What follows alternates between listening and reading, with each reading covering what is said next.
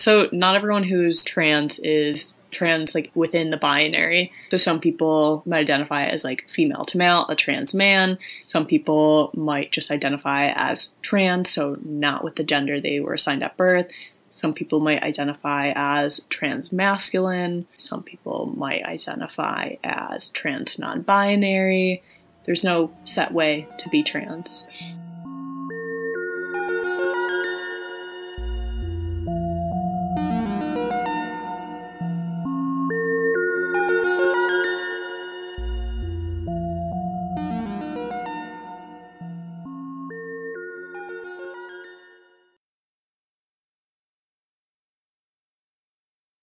Hey there, and welcome to In Sickness and in Health. My name is Kara Gale. I'm not a doctor or a medical professional. I'm just a person and a patient who really wants to talk about this stuff more.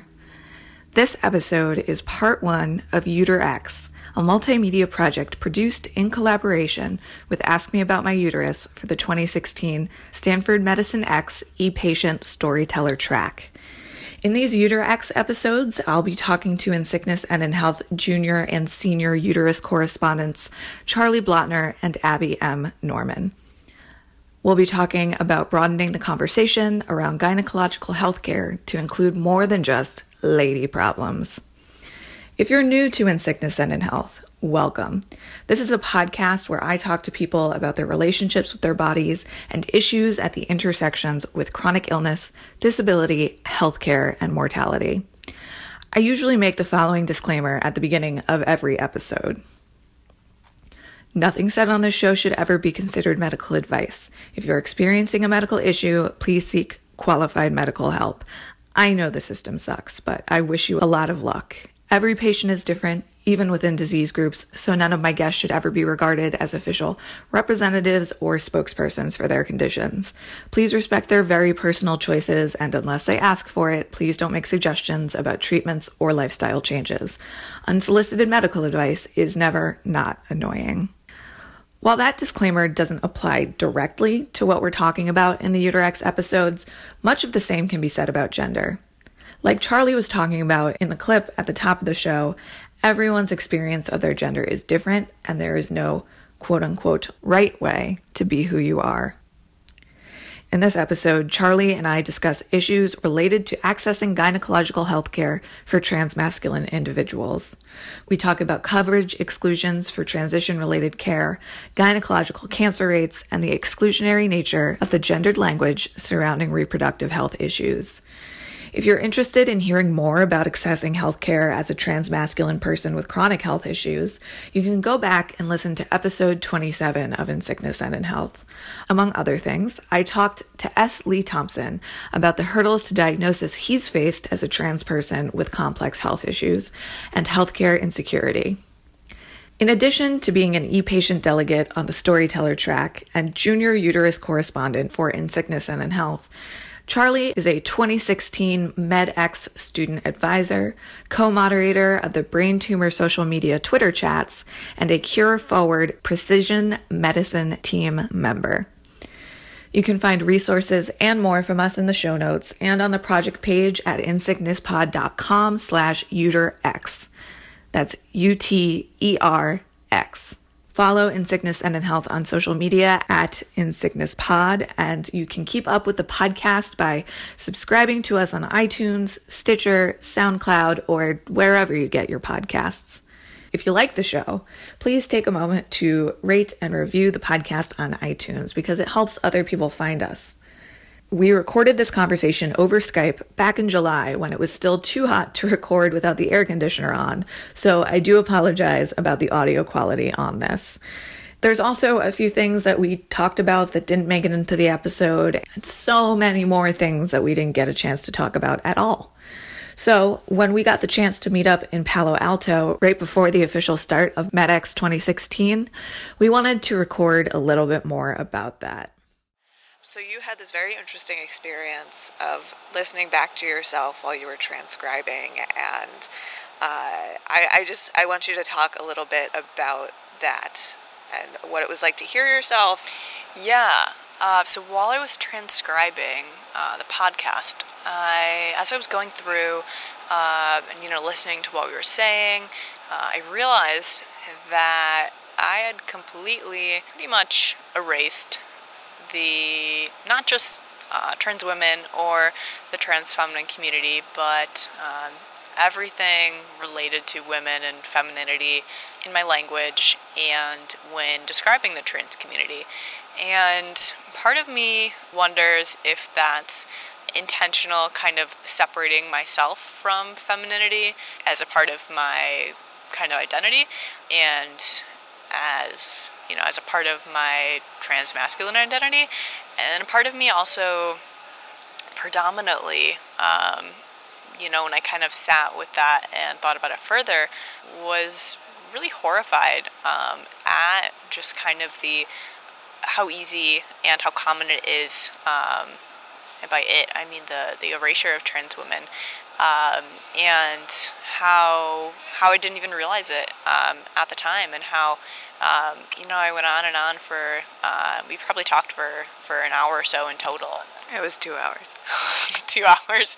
So we talked. We talked for two hours, and every example that I gave, every um, explaining of terminology, everything was all centered around masculinity. And you know, the, the point of view that I can speak to is one of transmasculine experience. And so, I wonder if that was because I was trying to only speak um, for and from my experience, or if that was just kind of how as I kind of come more into my masculinity, I am unfortunately, and as that I was contributing to that erasure, um, and so that was really um, kind of eye opening to to listen to and to sit with. Yeah, yeah, and I like I said to you, it's we can learn so much uh, about ourselves and our our worldview and um, how and how we can't all say the right things at the right time, and we can't always, even when we're trying to be inclusive, um, we can't be talking about everyone all the time. And I, I, I also said to you that I would prefer you to speak from your own experience than to try and speak for someone that you're not. Um, I have been planning for a long time to get some trans women on the show. I have had, you know, some some difficulties with booking, but you helped set me up with uh, someone that you know, and it's definitely on my agenda to speak with with more trans women, people who come from the trans feminine community.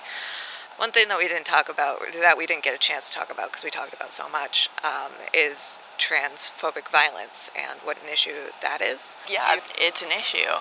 You know, I, I don't really know how much more I can say than there are times during every day when um, I have to go to the bathroom that um, I'm afraid to go to the bathroom, so I just don't go to the bathroom when I'm in a public place. Or, um, but as as a masculine uh, person who presents um, very outwardly um, masculine, I would say that I have a much less chance of being attacked on the street or getting, you know, verbally harassed or physically harassed than a trans woman would. Um, so while in this podcast we this episode, you know, we we predominantly and pretty much only talk about trans masculine experience uh, I think it's important that we acknowledge that trans women and trans feminine identifying people um, have, in my opinion, have it a lot more difficult than trans masculine, trans male identifying people um, because it's a lot easier for um, trans masculine people to, to blend in in public.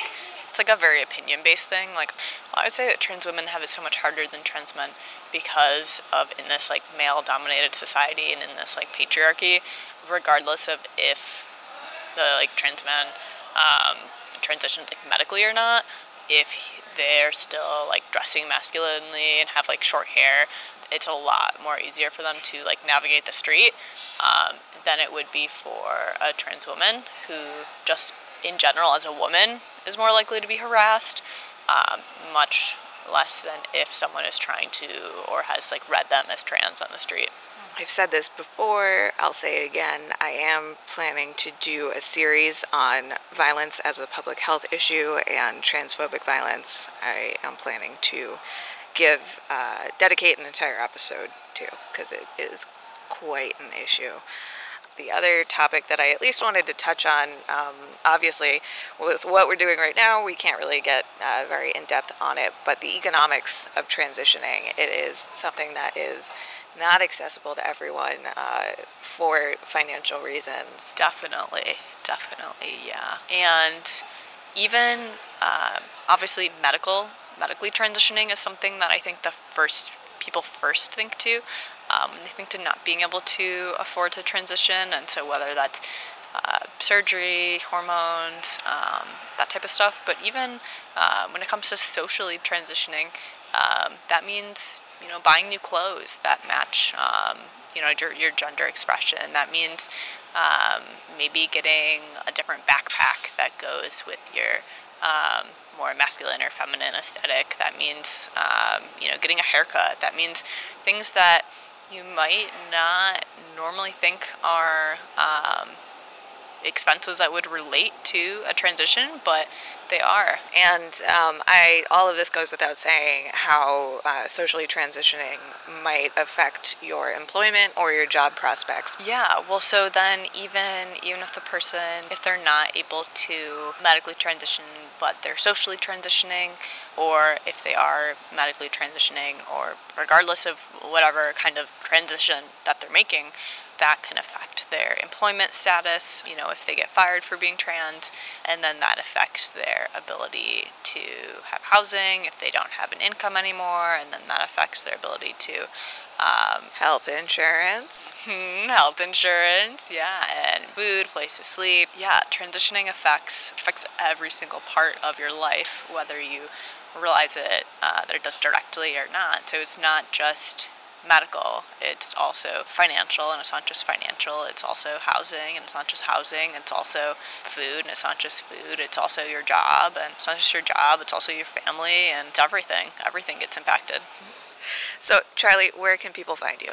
Uh, they can find me on Twitter at at C B L O T N E R underscore. We hope you enjoy this episode. Something that I was thinking about when I was looking at the photos too is that, you know, obviously people are cho- choosing to share um, the types of photos that they're sharing, but some people are, you know, looking at the camera straight on, some people have their backs turned, some people are covering up certain parts of their bodies.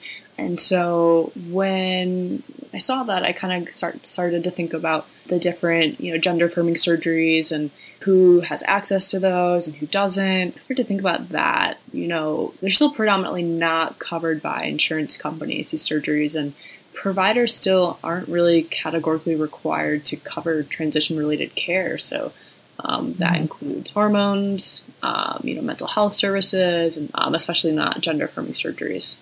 Yeah, yeah, and a lot of people think that the Affordable Care Act made that illegal, which it it's like a gray area, not totally true.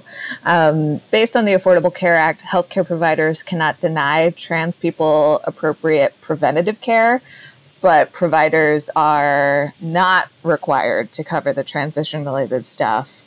Which includes hormone therapy, mental health services, and gender affirming surgeries, which is just bananas. I mean, the, the whole like mental health care thing and like getting covered or not covered by insurance is a whole separate can of worms. But the fact that like mental health services for trans people are not part of preventative care is ridiculous because there is so much like social. Sh- I said I wasn't going to swear, but like bullshit that like I mean, everyone needs mental health care services, and you know, uh, dealing with transition either before, during, or after. Like, there's a lot of like mental health stuff. There's very new research because obviously this is a, a, a subject that hasn't gotten a lot of funding or attention previously. But newer research is showing that like trans kids that have their gender affirmed from a young age have the same or similar mental health outcomes as cisgender kids. Right. But because so many trans people have to deal with transphobia and transphobic violence and, you know, just all sorts of stuff um, throughout their lifetime. And a lot of that is internalized, and it just that can cause a lot of serious mental health issues, including a suicide rate that I think is four times higher than the general population. I, that might be an incorrect statistic. Right. Ugh. Uh, I really dropped the ball on the statistics here, which, if you're a regular listener to the show, I'm sure is no surprise. I never get the numbers right. But according to a report from the Williams Institute and the American Foundation for Suicide Prevention about the findings of the National Transgender Discrimination Survey, 41% of trans or gender nonconforming respondents have attempted suicide. Compare that with 4.6% of the overall population who self reported a suicide attempt. According to the survey, trans men are the most impacted, with 46% reporting an attempt in their lifetime. Trans women reported a rate of about 42%. These rates also vary by race and ethnicity. More than half of all American Indian and Alaskan Native respondents have attempted to take their own lives, with Black and Latinx trans communities close behind at 45% and 44%, respectively. Asian, Pacific Islander, and white respondents who had the lowest rates self reported suicide attempts at a rate that was still almost nine times the national average. You can find a link to this report called Suicide Attempts Among Transgender and Gender Nonconforming Adults in the show notes and on that show page at insicknesspod.com slash uterx. If you're currently in crisis or know someone who is, please contact the Trans Lifeline at 877 565 8860 or the National Suicide Prevention Lifeline at 800 273 8255. And so think about it. If your if your kid's trans or if you're trans, you have essentially, you know, one in two chance, um, you know, of attempting suicide in your lifetime. Um, I don't like those odds, you know, not for no, me, not those are not good odds. Um, so if, if healthcare, um, you know, if, if getting access to healthcare can do something to change that, then. Yeah. Well, last March, I don't like March 2015, a trans man in Minnesota won a victory in federal courts that determined that healthcare providers and hospitals accepting federal Medicare and Medicaid funds are subject to the Affordable Care Act's prohibition of discrimination based on sex, which extends to trans individuals. So that actually sets a really important precedent. Unfortunately, a lot of states actually still do currently enforce coverage exclusions. Mm-hmm. Um, in Medicaid and Medicare for trans related care. Um, but in September, the federal government actually proposed rules, which have not yet been implemented, that would also ban uh, such exclusions in nearly all plans nationwide. Now, given how the Affordable Care Act saga has played out, you know, the federal government can certainly propose something and then have it turn out quite different.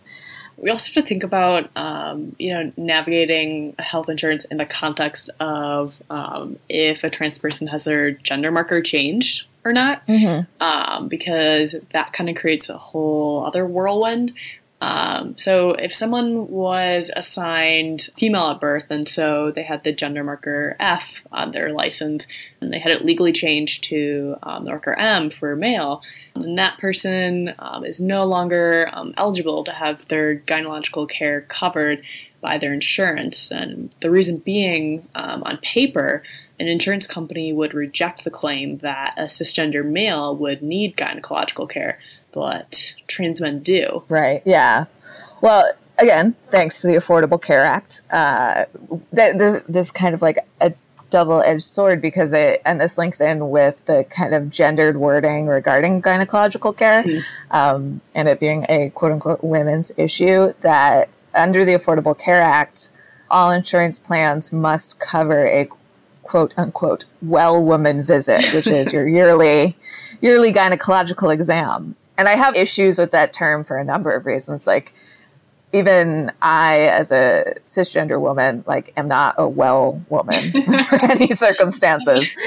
Uh, and, you know, those those visits don't extend to trans women mm-hmm. either. Right. So, yeah, that's a whole mess. And that's just based on semantics alone, right. you know, right. based on, I mean, uh, insurance companies will use any excuse to deny care. Yeah. So, I mean, receiving gynecological care for a lot of transmasculine people can be something that's really emotionally fraught, right? Yeah. And so, um, a lot of times, you know, if you think about, um, if you picture like the typical waiting room um, for like a gynecological care center, um, you would probably picture um, like cis women, um, you know, filling up the waiting room, right? Mm-hmm. And so, as a transmasculine person, even just going there, even just walking in the waiting room, um, is a super daunting task because you're surrounded by all of these um, women who turn to you and see you there and they think, well, why are you here? Like, you must be in the wrong place, or you're here with your, with your partner, or for your mom or sister, or what. Um, and so you just you feel really out of place to begin with. Um, but it's a, it's a super uncomfortable, um, you know, exam obviously as well. Uh, but I think that some of the things you know that I've kind of um, you know, come to find to be some kind of helpful tips along the way um, in terms of these appointments um, is to kind of set the expectations for gendered wording and the correct pronouns with your care provider from the beginning. And so, because it's before the pants come off. Yeah, yeah, before the pants come off, because it's not it's not going to be a, a, great appointment for you regardless. Um, but if mm-hmm. you can kind of feel there's anything that's going to make you feel a little bit better, it's at least being addressed the correct way. And then just kind of being asked to verbally walk through the procedure before it happens so you know what to expect. That way it's not like, oh my God, what's happening? Um, I, ah, it's just this huge panic. Um, because it, it, Which, I mean, to be honest, like, uh, regardless of how you identify, um, like that would be nice yeah, for, for gynecologists to do before a pelvic exam for anyone yeah, yeah. before they stick their hand up there. Exactly, yeah. Um, and you know bringing along a support person which is great for any doctor's appointment mm-hmm. um, they can act as like a backup if you need um, if you need someone to help with the pronouns um, or just to be there t- with you to help kind of debrief on what just happened afterwards, you know, because you might feel like you're in an extra state of vulnerability. But one of the one of the big things about you know these appointments is really just going and um, it's that's a really big thing within the trans masculine community is just making these appointments um, mm-hmm. but once people start taking testosterone um, they have an increased risk of endometrial hyperplasia so then thus from that, um, endometrial cancer, um, and then as well as ovarian cancer too. Um, and so it's typically recommended within the first five years or so of someone starting to take testosterone that they go and they have a hysterectomy or an oophorectomy, or, and sorry, the two of them which is hysterectomy is removing the uterus, oophorectomy removing the ovaries. Sometimes it's just one or the other. Sometimes it's both. There's there's a lot of different kinds of hysterectomies that you can get. Got the medical dictionary here. Um, and so, you know, although ovarian cancer only accounts for about 4% of all diagnosed cancers uh, in people who are assigned female at birth, uh, it's actually the fourth leading cause of cancer related death for people with ovaries. Um, but if it's caught early, then the five year survival rate for ovarian cancer is over 90%. So it's great survival rate. Um, but 75% of ovarian cancer diagnoses for um, transmasculine people are made in advanced stages when the survival rate is really low. Um, and so, you know, just going in and having that appointment is huge. Yeah. In uh, episode 27, I talked to Lee about his experience as a trans person in the healthcare system. Mm-hmm. And he talked kind of at length about why a lot of trans individuals actually wind up trying to avoid medical care altogether, which can definitely set you up for not having those preventative screenings that can catch things before they become a really big problem. Gynecological care is kind of a, a uniquely uncomfortable and fraught specialty. Um, so it's kind of like even worse in, in those circumstances. Definitely, yeah. But there are a lot of things from you know the healthcare provider end that providers can do to make the appointment um, a lot better. From the start, it's always nice when there are LGBT people who are working at the doctor's office, and, and obviously that's not something um, that's always visible for a patient to to know or to see. Um, but that really reduces the anxiety then of seeing the doctor who you know you don't know if they might be homophobic or transphobic because you already know that they're accepting. Um, so that's just mm-hmm. kind of mm-hmm. one anxiety level to be gone already. But another thing is kind of just knowing that you know trans trans people don't always use the same uh, language to describe our body parts that other people might, um, and so kind of asking you know, well, what language do you want me to use or how how do you want me to talk about these different things? Definitely respecting names and pronouns, but also making, you know, making a point to make sure the staff is educated about the LGBT community and so making sure that there are educational seminars available for for the office staff to be able to learn more about gynecological care for transmasculine people. Um, and something that you know I I haven't been able to find very much about, but you know having having a radiology department contact that does both pre top surgery mammograms and post top surgery mammograms. That's always kind of nice to be able to have a referral.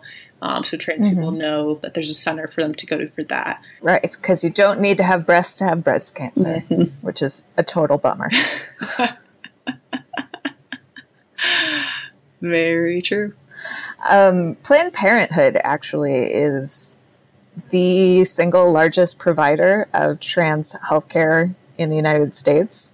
Um, not every location offers trans services, but you can go um, online and see which locations do. And I obviously have not utilized those services, but I have heard from others that it's actually, you know, one of the best healthcare experiences that they've had as a trans person. Um, as a cis woman, Planned Parenthood has also been some of the best healthcare experiences that I've experienced.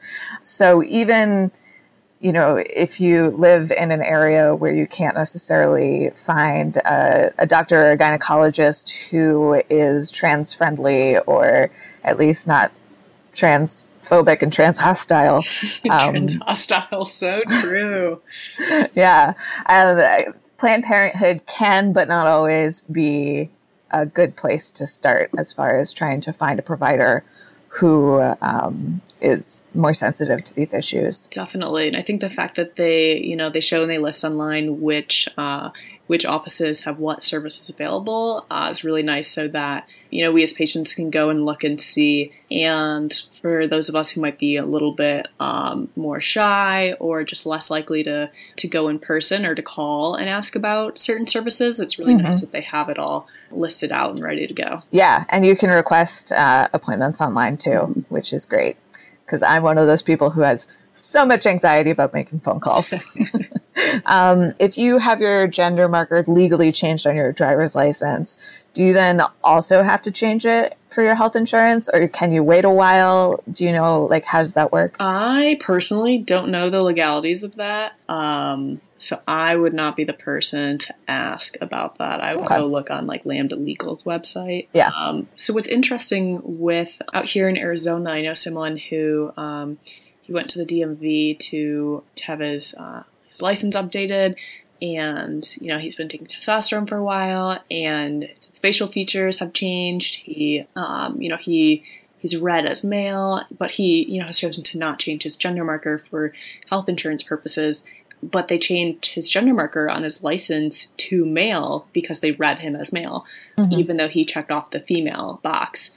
And so then, because of that, now he has to deal with a bunch of, you know, signing up for the draft and like all sorts of other issues. Oh, no. Um, and so, oh, God. Um, yeah, and with with the, tra- I didn't even think about that. That's horrifying. yeah, well, and with with all the trans military stuff that's just been passed, I was reading uh, the latest update on that, and if you were assigned female at birth but transitioned to male, you are not required to sign up for the draft, but if you were assigned male at birth and transitioned to female, you still do have to sign up for the draft. So, interesting. Interesting indeed. Interesting indeed. I'll leave it at that.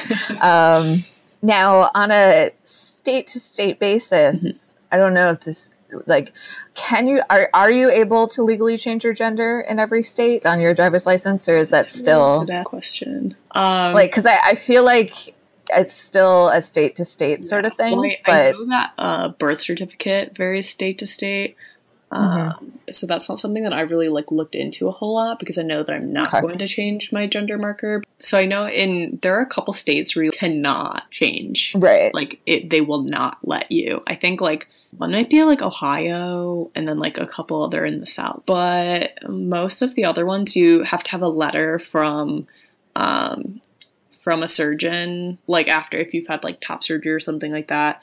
You have a letter that says like this person has had like a irreversible gender changing procedure. Right. Interesting. Um, and I think Oregon is the only one where you can actually change your gender to non binary. Yeah, I saw that recently. Which is very new. Yeah. So, not everyone who's like trans is trans like within the binary. So, some people might identify as like female to male, a trans man. Some people might just identify as trans, so not with the gender they were assigned at birth. Some people might identify as trans masculine some people might identify as trans non binary. Um, you know, there's a variety. There's no set way to be trans. Right. And not everyone who is trans wants to get surgery or take hormones, right? Yeah. Also don't have the language for for being trans or what trans even means until later in life or they don't have the safety to come out as trans and so there's a whole a whole variety of reasons, you know, around that where they don't have access to the, the health resources to you know to medically transition. Some people just socially transition. Some people medically and socially transition. Some people might have surgery and not take hormones. Some people might take hormones and not have surgery. Um, and there are a variety of different ways to take hormones too. And so I think I would guess the most common type of hormone would be through intramuscular injection, but um, there's also you know androgel, which is a cream like gel form you would rub on. There's also Testopel, which is these little um, pellets that are like implanted under your skin and last for like three or four months. And so each of them, they all kind of will have the same side effects of you know the deepening of the voice and the the facial hair and the more masculinized fat redistribution and all of that, um, and acne. um, but um, they might have those side effects come on at a different pace. Um, but then there are also, you know, mood swings that come with each of the different forms, and and hot flashes. I'm sure. because I mean, it's not a direct comparison, but a, a sudden uh, change in your body's estrogen levels right. can kind of mimic a lot of the same stuff that happens when somebody goes through menopause. Yeah. And, you know, not everyone takes the full recommended dosage too. Some people take low dose hormones because, you know, they don't want that full and as fast of a change. And so that's something that I think not everyone kind of realizes too. I think, and a lot of people think that change will happen you know, overnight. And so um, there's a lot of documentation of the transition process on Instagram for sure. And that's great because you can't be what you can't see, you know. And I think uh, like a lot of people who aren't as uh, or who, who maybe never had any sort of introduction to the trans community and think that like oh my god it's like an epidemic all of a sudden there's like all of these trans people but like they've been here all along yeah. and you know, some of them didn't feel safe to be out, and some of them didn't even know until they, you know, saw themselves in something else. Yeah. Uh, people who are taking estrogen, they generally also take the hormone blocker, right? I believe so. Right. And so if you're taking testosterone, you don't need that additional hormone blocker. But if you were a, um, if you were like a younger kid, like if you were, um, like in elementary school or like middle school, um, and you were transitioning, you might just socially transition because at that young of an age, you're not going to be taking um, hormones, but your mm-hmm. um, endocrinologist, your doctor might have you on a hormone blocker.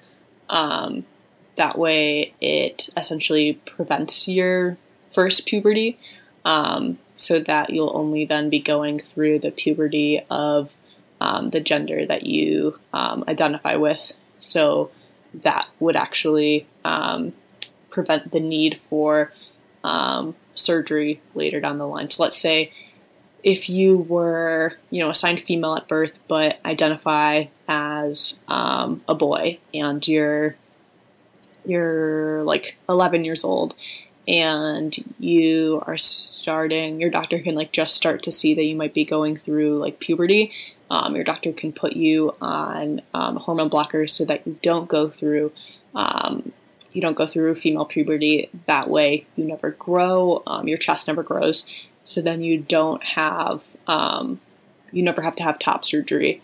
And so then you will just eventually start testosterone. Right, once you're older.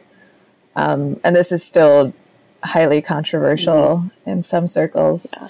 Um, I don't know if you have anything to say about that. Um, it's tough. I mean, I think um, everyone everyone knows and can like verbalize that they're trans at a different age, and so we have some mm-hmm. people who, um, you know, knew like as young as like when they were two and like started saying, you know, like I'm a boy, I'm a boy, I'm a girl, whatever. Um, and some other people don't, you know, don't realize they're trans until um, they're much older, until they're like in their twenties, um, and everyone, you know, realizes at a different age, and so we can't. Don't think we can really stick to just one narrative and just one way of looking at things, um, because every person is so different. Um, and I think if we only stick with the narrative of, um, well, only people who are like real trans people knew when they were little, um, I think that's really dangerous to other people. Um, but I also think when people say, "Well, these kids are too," um, they're too young to know. If you think about it, like when when you were when you were like seven years old, think like you knew if you were like a boy or a girl, you know, if if you were saying that you weren't, and like mm-hmm. otherwise, like you knew what you were saying. Um, but everyone is different, and so everyone knows themselves in a different way. So like, who am I to say that um, someone isn't telling the truth?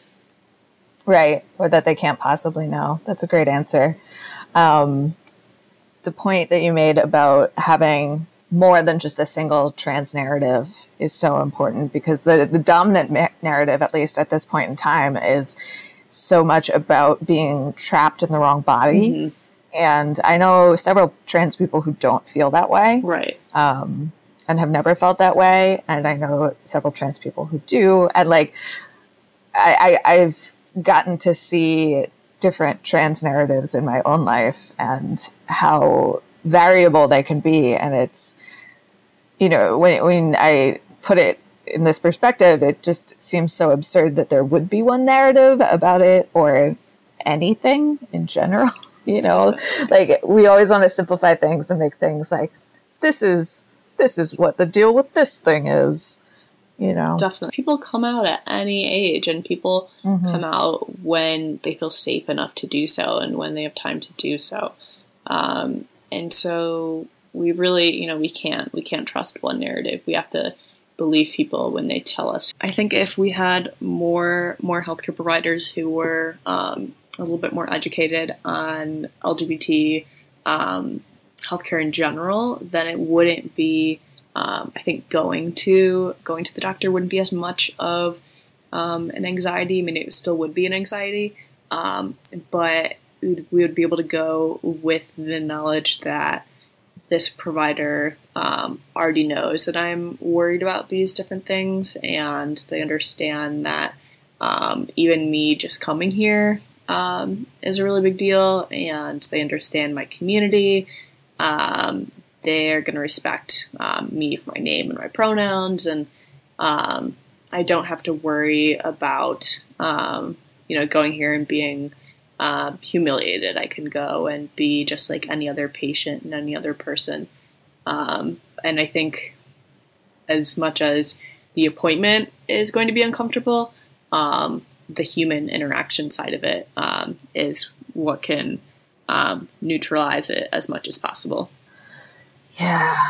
I would also like to see trans people included more in medical research of menstrual disorders. Um, we just have not even begun to crack the surface on that. Um, so I just hope that uterus related things get a whole lot more funding and attention in the years to come than they do currently. You and Abby can tackle that in your next podcast. Yeah, we're working on it. you know, I would also like to see, and I'm sure this will happen. Um, these things take time, but um, better language just for for talking about uterus havers mm-hmm. or, yeah. or, people yeah. who used to have a uterus and don't anymore. Yeah. Um, because part of the reason that we do talk about it in such a gendered way and as a women's health issue is is that it's very uh, cumbersome to say it is a people who have estrogen and progesterone and and maybe they used to have a uterus but maybe they don't but they did. And i mean should we even be talking about this stuff generally? Is is the lack of generalized terminology maybe a blessing in disguise because it kind of forces us to break down groups? Or are humans just inherently simplifying creatures and so we need generalized language to be able to talk about but things. i think that we but, could generalize it based off of the world's population that we are now recognizing. Um, mm-hmm. because it's not just simply a women's issue. Right. Um, like is it is it really that hard to say people with periods or people who menstruate?